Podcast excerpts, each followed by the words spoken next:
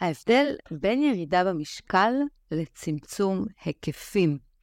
אתם הולכים להבין אחת ולתמיד מה ההבדל בין ירידה במשקל לצמצום בהיקפים ובאחוזי שומן, מה עדיף לכם, מה אתם רוצים, זאת אומרת, מה אתם באמת הכי הייתם רוצים שיקרה. ולא יודעים לומר זאת במילים. איך בעצם אפשר למדוד התקדמות והצלחה? מהם הדרכים באמת באמת לשפר את המטאבוליזם שלכם, על מנת שתוכלו לשרוף שומן גם כשאתם ישנים, ומעל הכל להיראות רזים מצומצמים יותר, איך עושים את זה? הכל בפרק הזה. אז הגעתם לעוד פרק חדש ומרגש בפודקאסט שלי, עושים תזונה נקודה. ואני איתכם מרז בלומנפלד, המומחית שלכם לתזונה קטוגנית, דלת פחמימות וצומות לסירוגין. המשימה שלי היא לחשוף אתכם וכמה, אה, ולכמה שיותר אנשים את התזונה המדהימה הזאת, ככה אתם הולכים לשפר את הבריאות שלכם, את האנרגיה, וגם תרדו במשקל. אתם תגיעו למקור הבעיה ולא תעשו סתם שטויות, ולא תעשו נעים ככה לסימפטומים. חשוב לי לציין כי כל מה שאני אומרת פה אינו נועד לספק מידע בריאותי, וזה רק כללי, וזה לא מהווה איזושהי עצה רפואית או חוות דעת מקצועית, ובטח ובטח שלא תחליף לייעוץ אישי. תנו לי חמישה כוכבים, תעקבו אחריי באינסטגרם, ובואו נתחיל. עכשיו, בחברה שלנו זה יותר פופולרי, או שסוג של הכריחו אותנו לחשוב ולדבר בשפה משקלית, ופחות דיבור על ירידה באחוזי שומן, או בהיקפים, זה סוג של כבר אה, התבטאות, כי בסופו של דבר, מה שאתם הכי באמת הייתם רוצים, זה לראות מכותבים יותר, רזים יותר, מצומצמים יותר, ולהרגיש חזקים הרבה יותר. ואתם בטח לא מעוניינים להסתובב עם המשקל ביד ולהשוויץ, אתם שוקלים פחות. זה לא באמת מעניין אף אחד. אז לפני הכל אני רוצה שתבינו מה זה אומר בכלל משקל, מה זה כולל, מה, מה זה הדיבור הזה סביב משקל. אז המשקל שלכם, שלנו, של כולנו, הוא כולל עצמות, את האיברים הפנימיים שלנו, אוקיי? אני מדברת כאן על הכל. אני עושה איזושהי סקירה של כל הגוף. זה כולל שרירים, נוזלים, דם, שתן וכל מיני נוזלים אחרים שיש לנו בגוף, וגם שירים של מערכת העיכול שלנו, זאת אומרת הצואה. כל זה בעצם מסכם את משקל הגוף שלנו. בעוד ששומן גוף זה רק שומן, זהו, שומן זה שומן, אין בו שום דבר אחר. שזה בדיוק הדבר שאתם רוצים אה, לאבד. אז כשאתם מסתכלים על ירידה במשקל, אתם לא צריכים להתמקד רק במספר הזה שיש על הסקאלה, על המשקל, ואתם צריכים להתמקד בצמצום אחוזי השומן שלכם. להרחיב פה מההתחלה ועד הסוף. עכשיו, העניין הזה עם המשקל הוא מאוד מאוד מתסכל ומשגע את כולם, נשים וגברים כאחד, שיש תנודתיות כזאת. יום אחד אתם עולים, יום אחד יורדים, יום אחד עולים קילו, מורידים שניים, וכן הלאה, מעלים 700 גרם, מורידים 300 וכולי וכולי. וזה באמת אה, מתסכל. וזה בגלל שיש לנו, כמו שהבנתם, יש המון גורמים אחרים שמרכיבים את משקל הגוף שלכם. אז למה בעצם המשקל מתנהג ככה? יש לא מעט סיבות, ואני אפרט אותן עוד בהמשך. אבל אתם, כן, אתם, שמקפידים על התזונה כל כך, ומתאמנים ושומרים, ושמים לב לכל מה שנכנס לכם לפה, ואפילו שווה, שמרתם על גירעון קלורי, יש כמה סיבות לכך שהסקאלה זה פשוט לא זז. והסיבה הטובה מכולן זה שאני מדברת על אנשים שמתאמנים, זה שאם אתם עולים במסת שריר במקביל, שאתם אה, עושים איזשהו תהליך לירידה במשקל, אתם תצמצמו את האחוז השומן ותעלו במסת השריר במקביל. אתם כן תראו רזים יותר, כי השריר הוא צפוף יותר, אוקיי? ממסת שומן, ואתם תראו מכותבים יותר, אבל במשקל לא בהכרח. אז איך אני ממליצה לכם למדוד את ההתקדמות שלכם? אני אפרט במהלך כל הפרק הזה עוד הרבה, ואני אתן כל מיני דוגמאות אה, שזה ככה מאוד יעניין אתכם. אה, ואני אדבר גם על מה קורה שבעצם מאבדים מסת שריר. אז איך אתם רוצים למדוד את ההתקדמות שלכם? איך הבגדים אתם הייתם רוצים שזה ייראה עליכם? איך זה ירגיש? איך אתם ישנים בלילה? איך אתם בתוך הפנים שלכם, האנרגיה שלכם, אוקיי? כל הדברים האלה בעצם יגידו לכם שאתם עושים נכון או לא נכון, לא רק מצמצמים את השומן, זה בכלל התקדמות כללית. כי אם אתם עושים נכון, אתם אמורים להרגיש יותר טוב באופן כללי, אם אתם עושים את הדברים הנכונים, כמובן.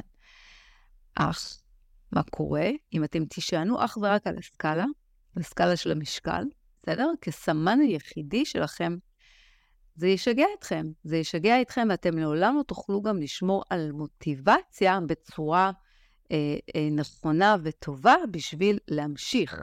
למה? כי אתם יודעים, הסקאלה משתנה ברמה של אפילו אה, שעתי, כן? נגיד, אה, נשקלתי בבוקר, ואחרי שעתיים אני אשקל שוב, אני אראה כבר משקל אחר על הסקאלה.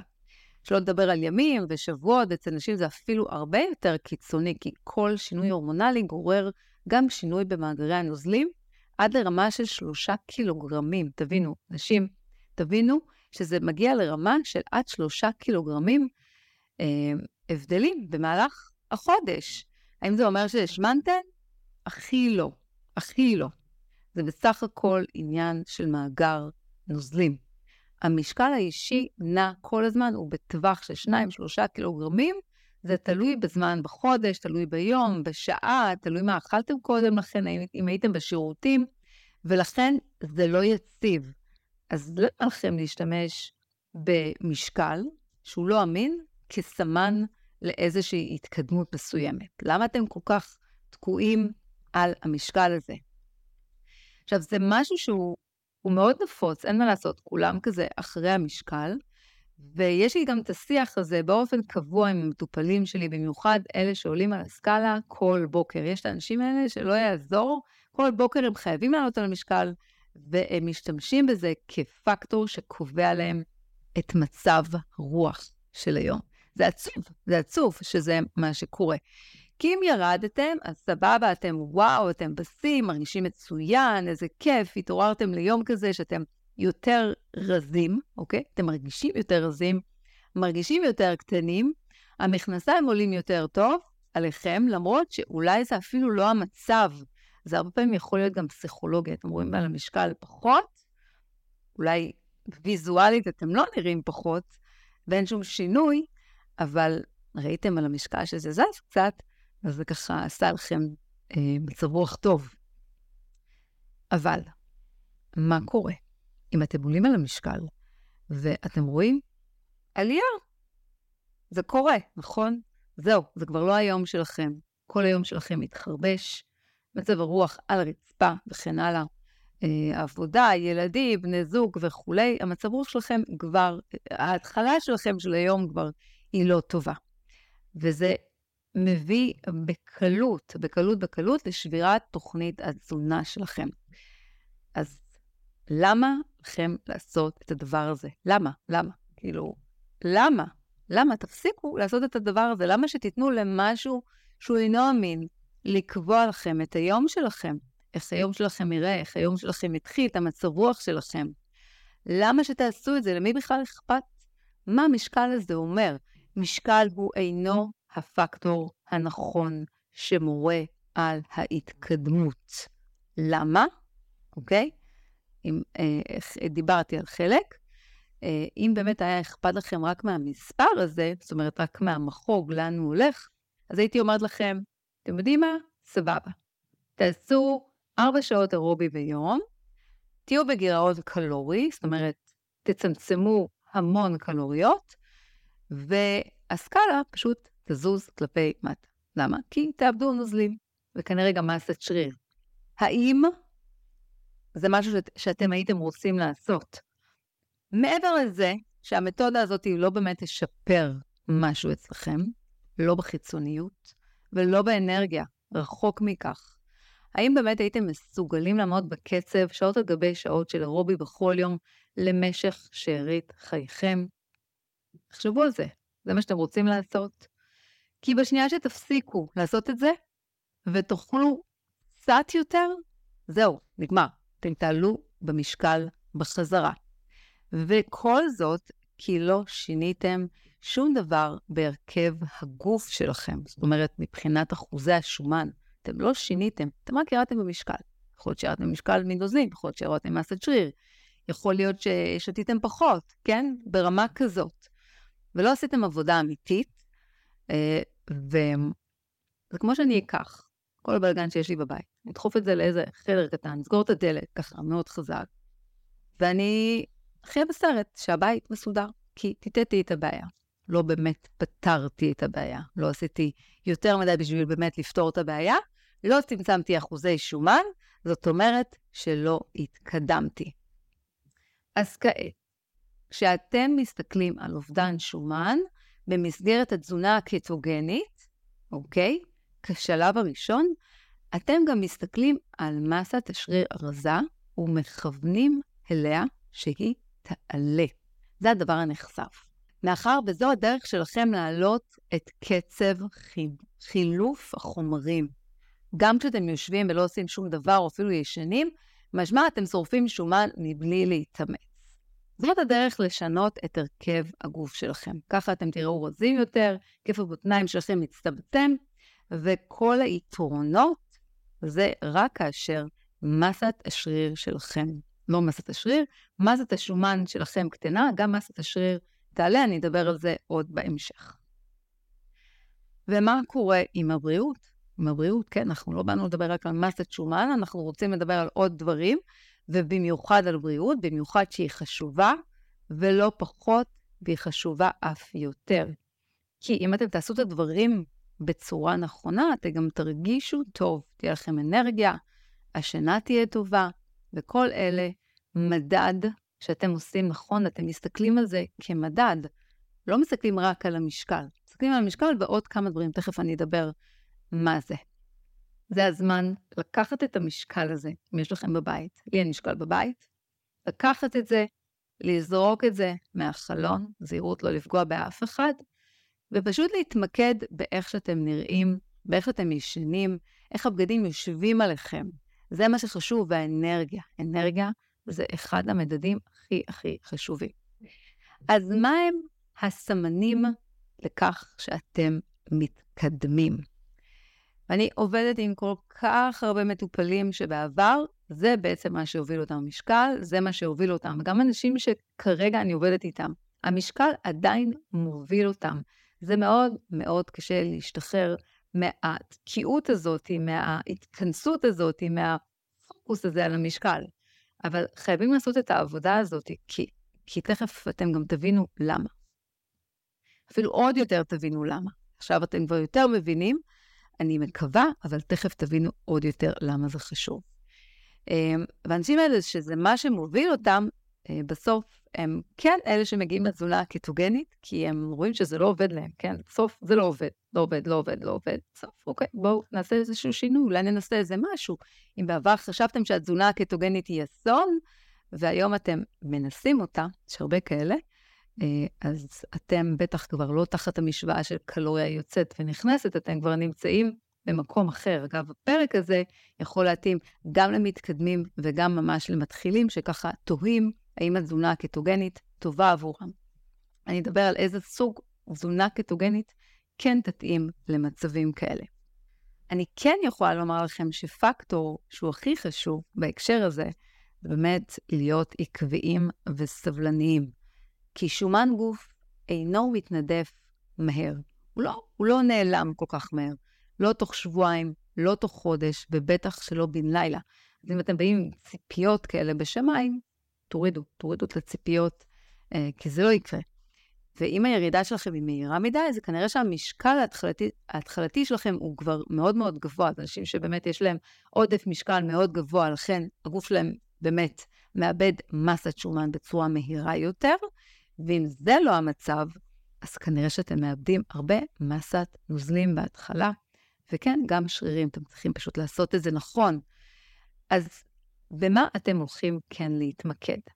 אם אתם מתאמנים, אני מדברת פה על הרבה על אימונים, כי יש פה קשר אה, מאוד הדוק אה, בין הדברים הללו.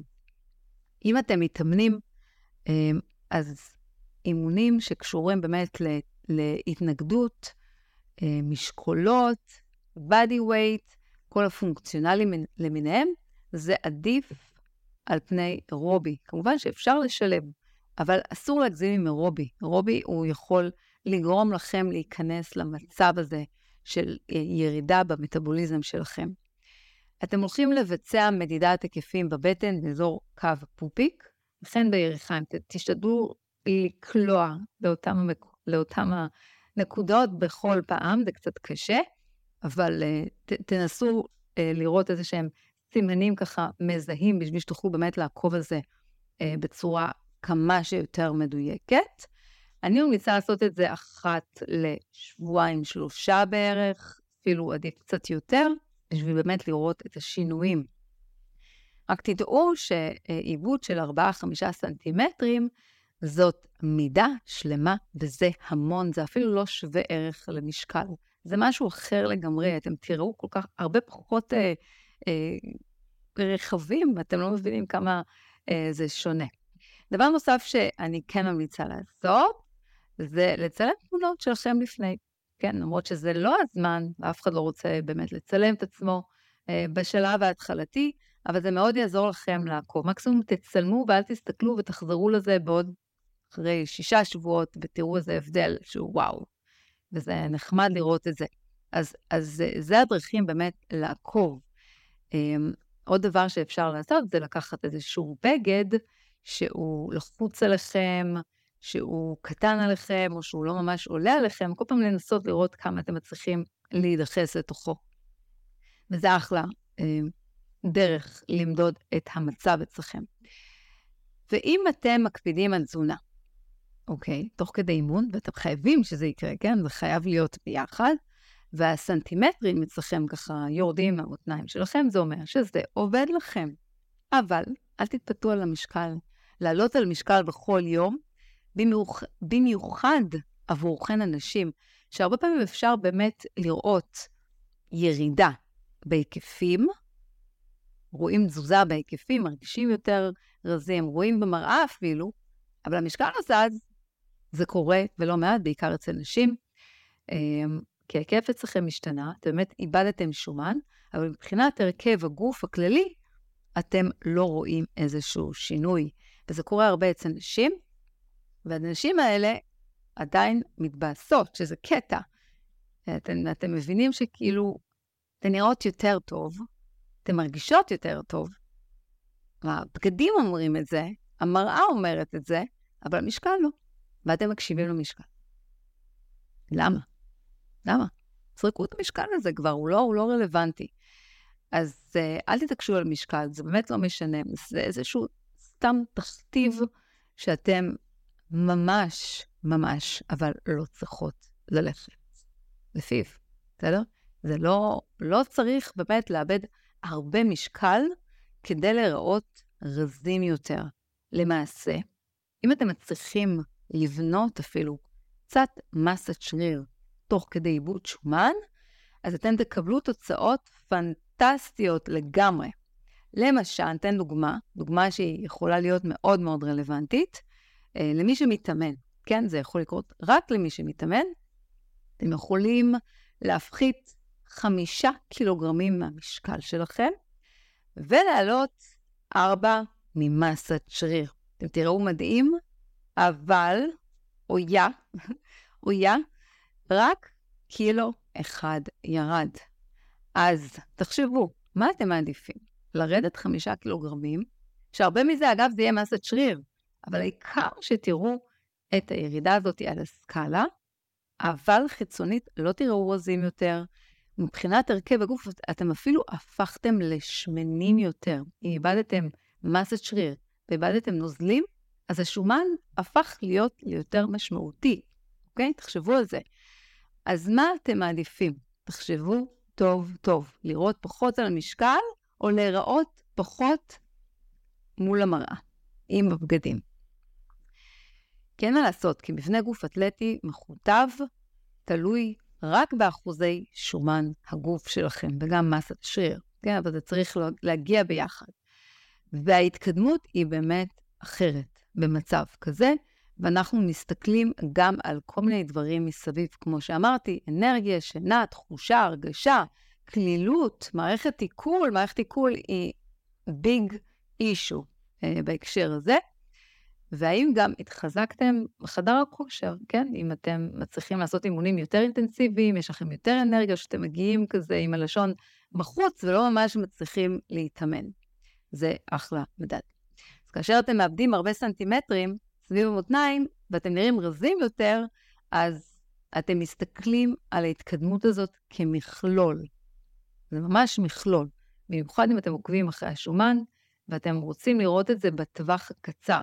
אז אם זה בטווח הקצר, תיקחו בחשבון את כל המדדים האלה, כי בטווח הרחוק, הארוך, אתם כן תראו ירידה במשקל. עכשיו, יש המון גישות של הרזייה על ירידה במשקל, שהן כוללות הרבה קרדיו, כן, הרבה רובי, והפחתה קלורית אגרסיבית. וזה לצערי עדיין המיינסטרים. זה, רוב האנשים, זה מה שהם עושים. ורוב האנשים גם נאבקים בהשגת המטרה הזאת, כי בפועל, מה המטרה? מה המטרה? תחשבו מה, מה המטרה, לראות רק את המחוג, המחוג הזה שיורד כלפי מטה, זאת המטרה שלכם? זאת לא המטרה שלכם. בפועל, המטרה פה היא רק לרדת במשקל, וזה אה, מוביל ללא מעט עיבוד מסת שריר והחמרת המצב המטבולי שלכם. ופה אני רוצה להתעכב. כי מה זה אומר? אחרי שאני אסביר מה זה אומר, אתם תבינו את הנקודה הזאת, אני מבטיחה לכם שאתם לא תרצו לעשות את הטעות הזאת יותר never ever. never ever. אתם לא תרצו לעשות. זה אמור די לשכנע אתכם שלא להגיע לגירעון קלורי חמור, ופשוט להתרחק מהגישות ההרסניות הללו.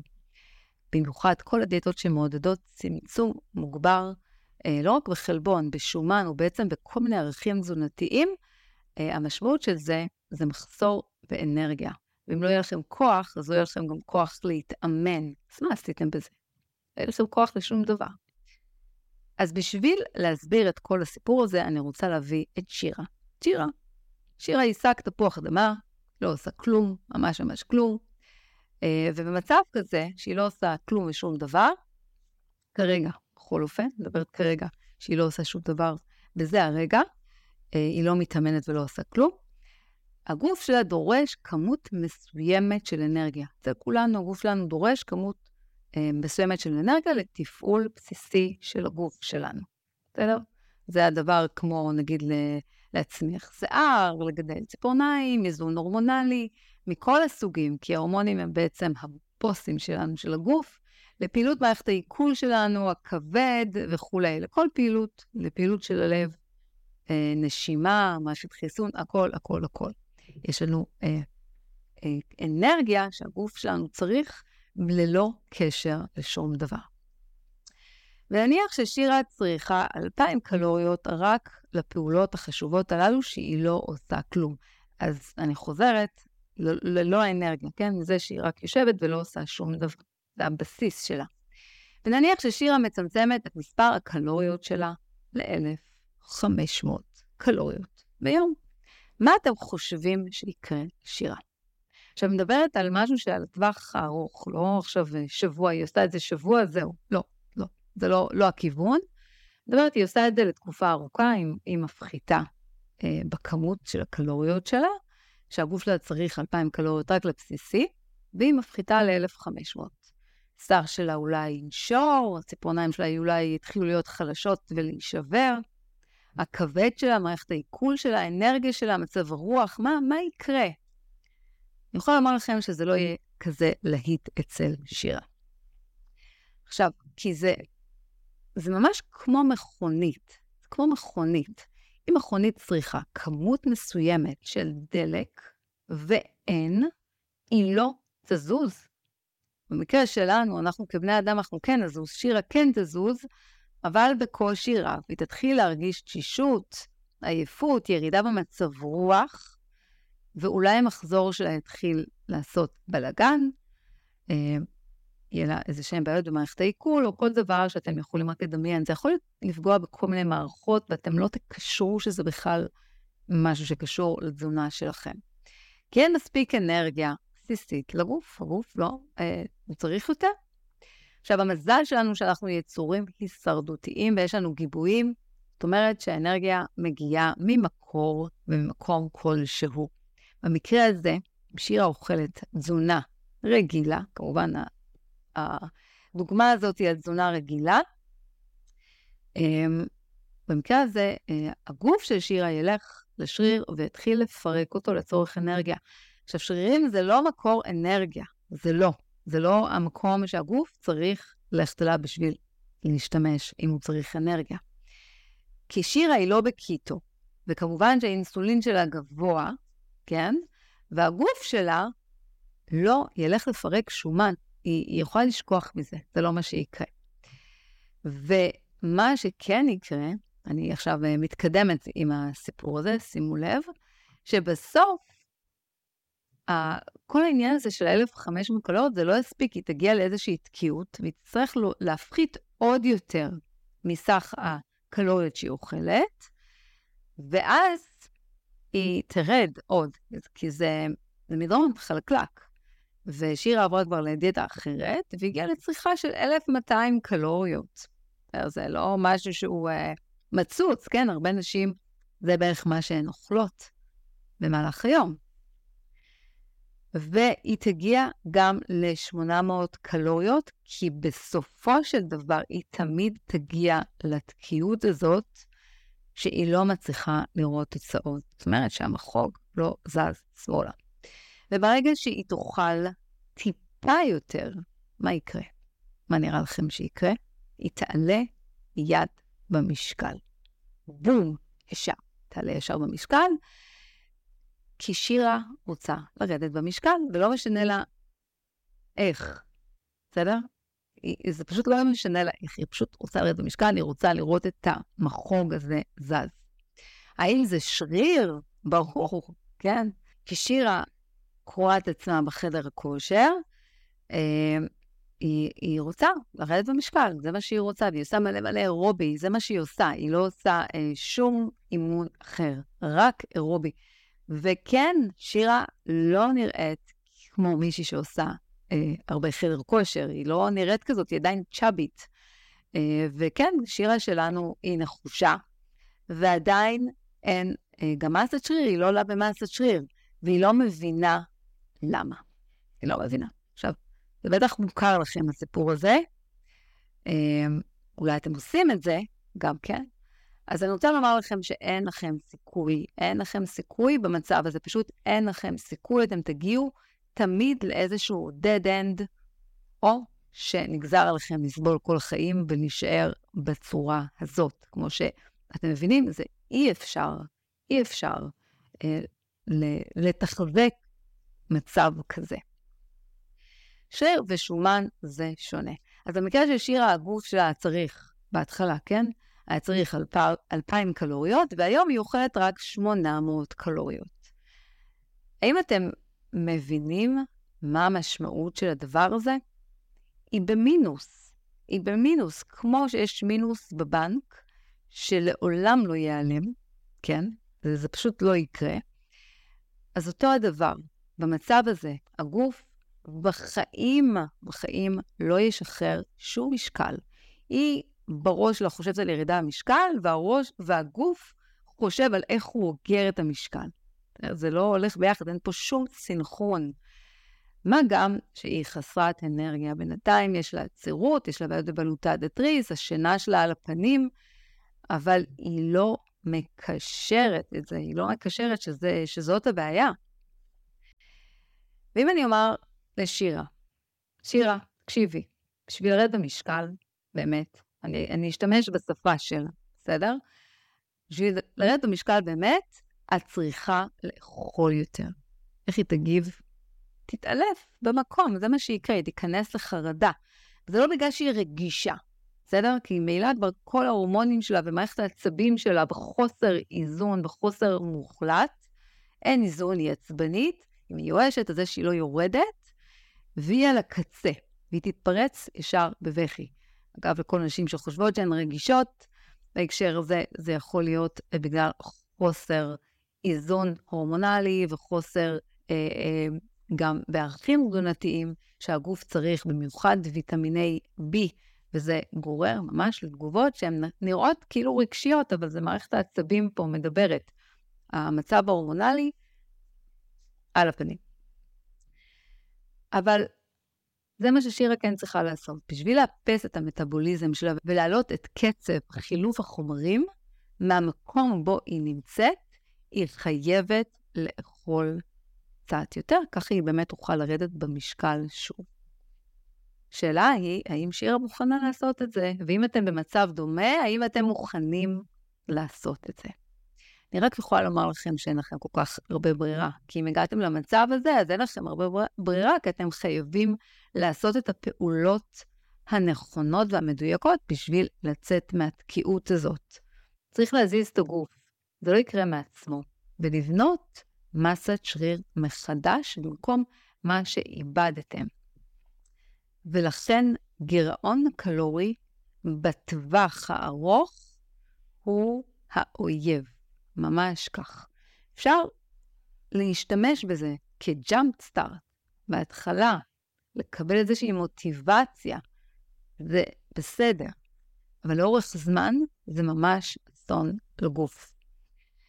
והגוף שלכם, מעבר לכך שהמטאבוליזם ירד, הוא גם לא קיבל ויטמינים, מינרלים שהוא צריך, הוא לא קיבל גם שומן, וזה פוגם בהמון מערכות, בין היתר מערכת החיסון, ההורמונלית, העצבים, הכל, הכל הכל נפגם. אמ, ועדיין, בנוסף, גם השומן הבטני קיים והשומן עדיין נמצא, אז לא השגתם בכלל את המטרה. אז לא הגיע הזמן באמת להסיק את המסקנה הנכונה, מה צריך לעשות. המזל שאתם הגעתם לפודקאסט שלי, וזה אומר שאתם אה, ב vibe אחר ומוכנים לעשות את השינויים. אז מה אתם הולכים לעשות בתכלס? אתם הולכים לעבור לתזונה דלת פחמימות, כן? פלוס סימון התנגדות, או כל מה שקשור לעלייה במסת שריר, תבחרו מה שמתאים לכם. נשים, אל תדאגו לגבי עלייה במסת שריר, אתם לא תיראו מנופחות, זה לא יקרה, זה לא קורה אם לא תיקחו הורמונים, סטרואידים. ובמצב כזה אתם פשוט לא עושים אירובי. לא עושים אירובי בשלב הזה, ממש ממש לא. וכן, אתם צריכים לאכול יותר, אתם פשוט חייבים. רק כך תוכלו באמת להעלות את המטאבוליזם שלכם, ולתת לגוף שלכם את כל מה שהוא צריך בשביל התפקוד היומי שלו. לאט-לאט, בהדרגה. עושים את זה לאט-לאט. זה לא יקרה בן לילה. ולכן מסת השריר במקרה הזה היא מאוד מאוד חשובה. זו הדרך שלכם באמת לשרוף שומן במנוחה. המטרה שלכם זה להעלות את קצב שריפת השומן שלכם כשאתם במנוחה, וזה רק מסת שריר יכולה לעשות. כמו לקחת את הגוף ולהרכיב אותו מחדש. המשקל אולי יישאר אותו הדבר, אבל אתם תראו אחרת. זה אתם, זה בדיוק מה שאתם רוצים. כלי נוסף שאני יכולה להמליץ מאוד לעשות וליישם, ואני אקשר לכם איך זה עובד, זה הצומות. Um, הרבה אנשים שואלים אותי לגבי זה. מה קורה לשרירים בזמן הצום? האם אנחנו מפרקים מסת שריר? התשובה היא יכול לקרות, כן? אני לא אומרת שלא, אבל אם אתם עושים את זה נכון, את הצומות, זה אומר שהאינסולין שלכם יורד, וזה אומר שהגוף שלכם מגיע למאגרי השומן והוא עושה שימוש במאגרי השומן, ולכן השימוש במסת שריר בחלבון היא מינימלית. כך אתם באמת יכולים לשמור על מסת השריר שלכם. אבל אם אתם תעשו את הצום בצורה לא יעילה, שהרבה אנשים עושים, ומרעיבים את עצמם, אתם הולכים לאבד מסת שריר ביג טיים, וחבל על הזמן, כי, כי זה קורה, וזה קורה הרבה ולא מעט, אני רואה את זה. ולכן זה ממש חשוב שאתם עושים תזונה קטוגנית, לעשות את זה מדויק, שלא תזיקו. אל תגידו לא מועיל, לא, מוזיק, לא מזיק, זה לא, לא מועיל וזה מזיק מאוד מאוד שעושים את זה לא נכון. מה גם שתדעו, שאם אתם עושים את זה נכון, יש בזה יתרונות מטורפים. בזמן צום יש חומר בשם BDNF, וגם הורמון הגדילה, שמופרשים הרבה יותר, הרבה, הרבה, הרבה יותר. הרבה יותר. Uh, מעבר לזה שהם אנטי-אייג'ינג ויש להם הרבה תכונות נהדרות בהקשר של בריאות, אבל אני מדברת פה על ירידה במשקל, לצמצום אחוזי שומן, זה פקטור אדיר וחשוב לשמירה על מסת השריר שלכם ולעלייה במסת השריר. כי כשאתם שומרים על מסת שריר יותר גבוהה ועולים במסת השריר, בזמן המנוחה אתם שורפים יותר שומן. וזה ישר מתקשר לירידה אה, במשקל, שאתם רוצים לראות. אבל, שוב, אם זה לא נעשה נכון, אתם עושים בדיוק את ההפך. אתם תגרמו לקורטיזול, שזה אה, הורמון סטרס, להשתחרר, והוא בסוף, בסופו של דבר, גורם לאינסולין לעלות אה, ולפרק את השרירים שלכם ביג טיים. לכן זה קריטי, קריטי, קריטי לעשות נכון. כי אחר כך לתקן שרירים שהתפורקו, זה לא דבר קל. אני יכולה לומר לכם שזה לא דבר קל, זה אפשרי, אבל זה לא קל, ובמיוחד אם הגוף עולה, ויש גם פירוק באופן טבעי. אז אסור להקל בזה ראש. זה לא רק שרירים ואני נראה שרירי. לא, לא. זה אה, הרבה מעבר לזה. אז אני מציעה לכם לחשוב ומה אה, המטרות שלכם, מה אתם רוצים להשיג. כדי לקבל תוצאה שונה, אתם צריכים לעשות משהו אחר. ומתוך הניסיון שלי עם קהל ספציפי, גם גברים וגם נשים בגילי 40, אפילו עד 60 ברמה כזאת, רוב האנשים שמגיעים לתזונה הקטוגנית, הם, נצ... הם איפשהו סביב גיל 40-50, גם לא מעט בני 60, ואתם מוציאים יותר מדי אנרגיה ומתמקדים בצד של התזונה, איך לחסוך בקלוריות, פלוס לעשות הרבה אירובי, וזה... ואתם לא מספיק נותנים אנרגיה ומתמקדים דווקא בתנועה הנכונה. איך לבנות מעשת שריר, איך לאכול תזונה שתומכת בכל הסיפור הזה. כי אתם רוצים מטאבוליזם מהיר ועצבני בזמן שאתם ישנים. הוא עובד בשבילכם, הוא שורף לכם את השומן. תחשבו על זה, איזה, איזה, איזה נהדר זה, איזה כיף. אתם ישנים ושורפים שומן. שוס. אנחנו רוצים את זה, נכון? אז יש דרך לקבל את זה. כאן אני רוצה לדבר על התזונה הקטוגנית, אוקיי? פה זה חלק ממש ממש חשוב, כי נכון, זו תזונה שהיא שמנה, נכון, היא מאזנת מטבולית. אבל אם לא תתאימו את התזונה הזאת למטרות שלכם ולמצב המטבולי שלכם, זה לא יעבוד. כי יש כאלה שמתאים להם לעשות קיטו שמן מאוד, עם אחוזי שומן גבוהים, 70 אחוז ומעלה, ומעט מעט חלבון, כי יש להם כרגע איזושהי התמודדות עם רמות סוכר לא מאוזנה, מאוזנות וסכרת או משהו כזה, לא בהכרח רק סכרת, יש כל מיני. ויש כאלה שצריכים להתמקד בצומות לסירוגין, כי יש להם איזושהי בעיה נוירולוגית, ויש כאלה שצריכים, אולי כמוכם, לשים לב שהם צורכים מספיק חלבון, כי מסת השריר שלהם מדולדלת.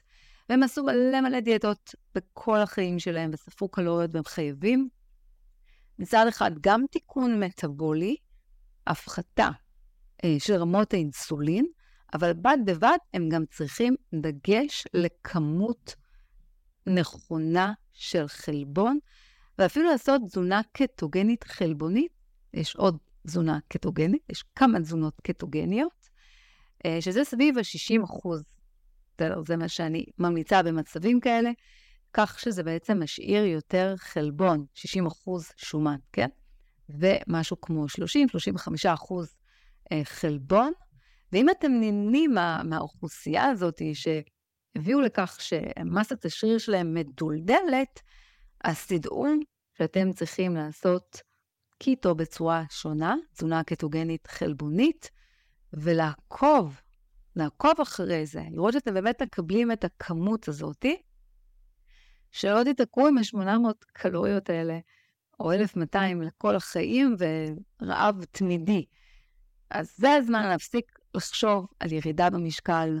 תפסיקו לומר, אני רוצה לרדת במשקל, ותתחילו לדבר בשפה הנכונה. אני רוצה לגרום לגוף שלי להיראות אחרת, להרגיש אחרת, יותר אנרגיה, שינה טובה. אני רוצה להיראות מצומצם יותר, מכותב יותר. יש לכם את התוכנית ואת הדרך איך לעשות זאת בצורה הכי נכונה. אז אני הייתי איתכם מרז בלומנפלד, ואני אשמח לשמוע מה אתם חושבים על הפרק הזה. תנו לי חמישה כוכבים, ונשתמע בפרק הבא.